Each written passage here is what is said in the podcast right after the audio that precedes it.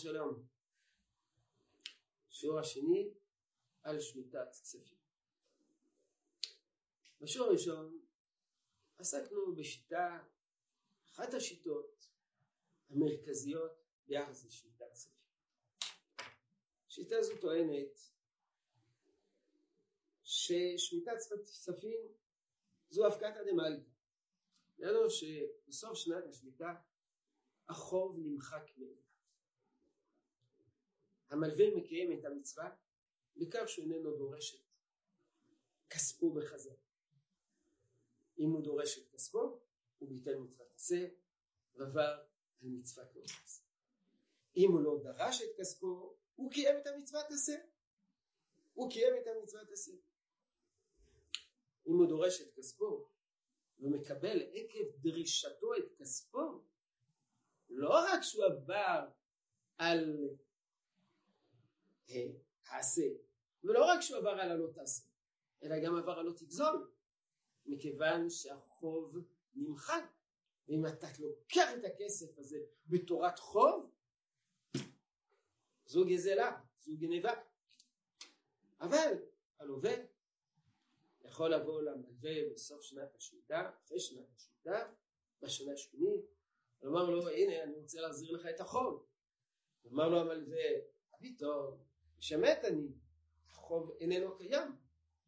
אומר לו המלווה, לא בתור, לא כחובי אני רוצה להחזיר לך את הכסף, לא בתור חוב שלי, אלא בתור מתנה. המלווה יכול לקבל את הכסף, ולא רק שהוא יכול לקבל את הכסף, אלא כנראה שרצו שינהגו כך, כפי שכתוב במשנה, המחזיר חוב בשביעית, זאת אומרת השנה השמינית, רוח חכמים נוחה ממנו. אמ, אבל הנה מצאנו אה,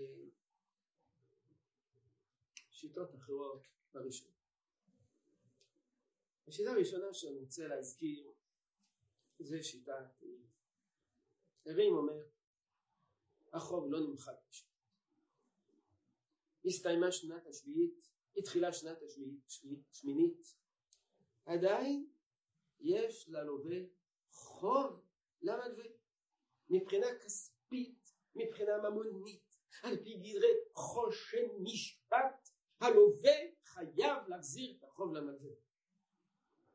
אבל יש מצוות שמות, המלווה נצטווה מן התורה למחול על החוב.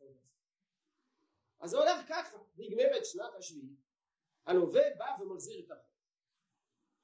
אם המלווה מקבל את החוב, הוא לא גזל, זה כסף שמגיע לו, אבל הוא עבר על מצוות שמות ועבר לא לגוס.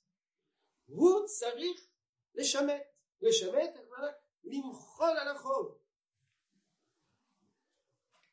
כך כותב הירים, שכל זמן שלא ישמיטו מלווה חייב הלווה לפרוע. מה קורה אם המלווה איננו רוצה אה, מתחבא, לא אומר משמט, לא אומר משמט, אז עדיין החוב רובץ על הלווה. אז אומר הירים, הדבר פשוט, הלווה ייגש לבית הדין, אומר לבית הדין, רבותיי, המלווה הזה, יש לו מצווה שהתורה ציוותה עליו, המצווה הזאת נוגעת אליי, אני נוגע בדבר, אבל המלווה הזה לא רוצה לקיים את מצוותו. שאל אותו הבית דין איזה מצווה הוא לא רוצה לקיים? מצוות שמיטה כספים. הבית דין, בית הדין יזמין את המלווה ויגיד לו אנא קיים את המצווה. לא רוצה לקיים את המצווה. אה, ינהגו בו כפי שנוהגים בכל אדם שלא רוצה לקיים מצווה. תוספת המפורשת, כבר נזכרת במסכת כתובות דף ט"ו, שאדם שלא רוצה לקיים מצווה, לא רוצה ליטול לולב, לא רוצה לשבת במצוקה, מכים אותו עד שתצא נפשו. ואז הוא יאמר משווה. ואז החוב יימחק. הווה אומר, לפי השיטה הזאת, אה, אין פה הפקת הדבר. אין פה הפקת הדבר. המלווה צריך להחזיר את החוב. הלווה, סליחה, הלווה צריך להחזיר את החוב. והמלווה צריך למחול על החוב. אז יש פה באמת, דיברו בזה אחרונים, שאלה מאוד מעניינת, כיוון שיש פה בעצם אה, שתי התייחסויות הפוכות. הלווה צריך להחזיר את החוב, והמלווה יש לו מצווה למחול על החוב. זה פה שתי תפיסות נוגדות, שתי יחסים נוגדים. אחד מבחינה ממונית הוא חייב, ואחד מבחינה איסורית, מצוות שמיטת כספים, מצווה, הוא צריך למחול על החוב. אז מה עמדו על זה האחרונים? שאנחנו רואים שלמרות שזה יוצר סיטואציה ניגודית, אחד צריך להחזיר, אחד צריך למחול, למרות זה קיים. וכפי שכתוב ביראים, כל עוד שהמלווה לא קיים את מצוותו, הלווה צריך להחזיר את החוב, ולא מחזיר את החוב הוא גזל. למרות שהמלווה יש לו מצווה למחול על החוב, בינתיים כל עוד שהמלווה לא מחל על החוב, הלווה צריך להחזיר. זו השיטה השנייה. ויש שיטה שלישית שמופיעה בנוסח ישן של הירים. שיטה מאוד מאוד נפלאה, מאוד מיוחדת. השיטה הזאת אומרת שהלווה חייב להחזיר את החוב והמלווה צריך למחול עליו. אז מה זה מצוות שמיטת כספים? מצוות שמיטת כספים, הכוונה לא יבוס. שהמלווה לא יתבע את החוב. הוא מקיים מצוות שמיטת כספים, מצוות עשה, שמות, וזה שהוא לא תובע. אבל אם בא לווה להחזיר לו את החוב, הוא מקבל את הכסף בתורת חוב.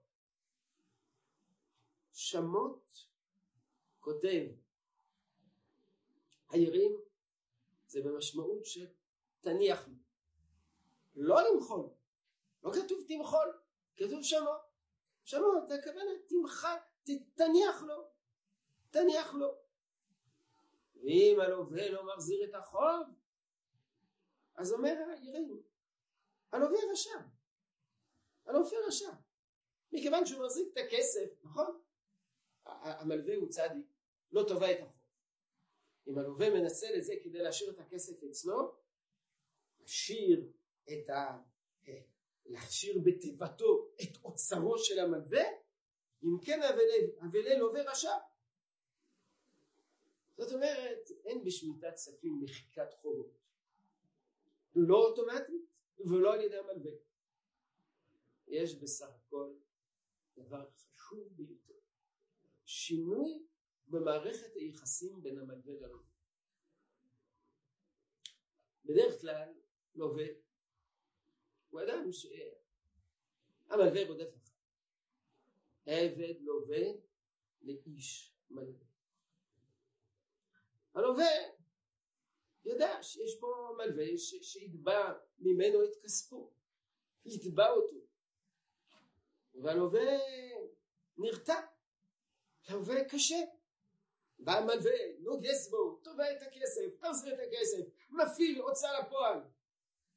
בשנת השמיטה, אחרי שנת השמיטה, המלווה לא תובע את הכסף. אתה לווה, תחזיר לי את הכסף מרצונך הטוב.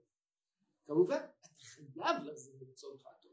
הטובה, כשם שהתורה תובעת מן הלווה, מן המלווה, שלא לתבוע את החוב ולא להציק ללווה, כך התורה דורשת מן הלווה להחזיר את החוב.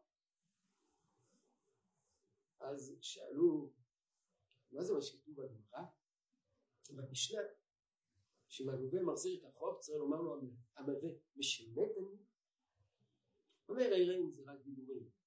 משמט אני פירוש של דבר תראה שמת לב עד עכשיו לא טבעתי משמט אני אני לא טובה ממך את החוב תזכור את זה אני מקבל את הכסף בגלל רצונך הטוב להחזיר לי את החוב. כמובן אתה חייב, אבל אני לא תבעתי אותך. לכן אומר לו הלווה, לשון קצת קשה, לא, לא בחובי אני נותן לך, אני מתנה. אני יודע, לא תבעת אותי, אני יודע, לא, לא, לא, לא נגס, לא, לא הייתה פה נגיסה. אני מחזיר את החוב הזה מרצוני הטוב, מתנה אני נותן לך. כמובן זו לא מתנה אלא זה חוב אם כן המצב לנו שלוש שיטות. יש עוד שיטות נוספות שיטה של הראש אבל לא ניכנס אליה כדי לא להכביד. שלוש שיטות. שיטה אחת החוב נמחק. באופן אוטומטי. בסוף שנה שיטה שנייה החוב לא נמחק.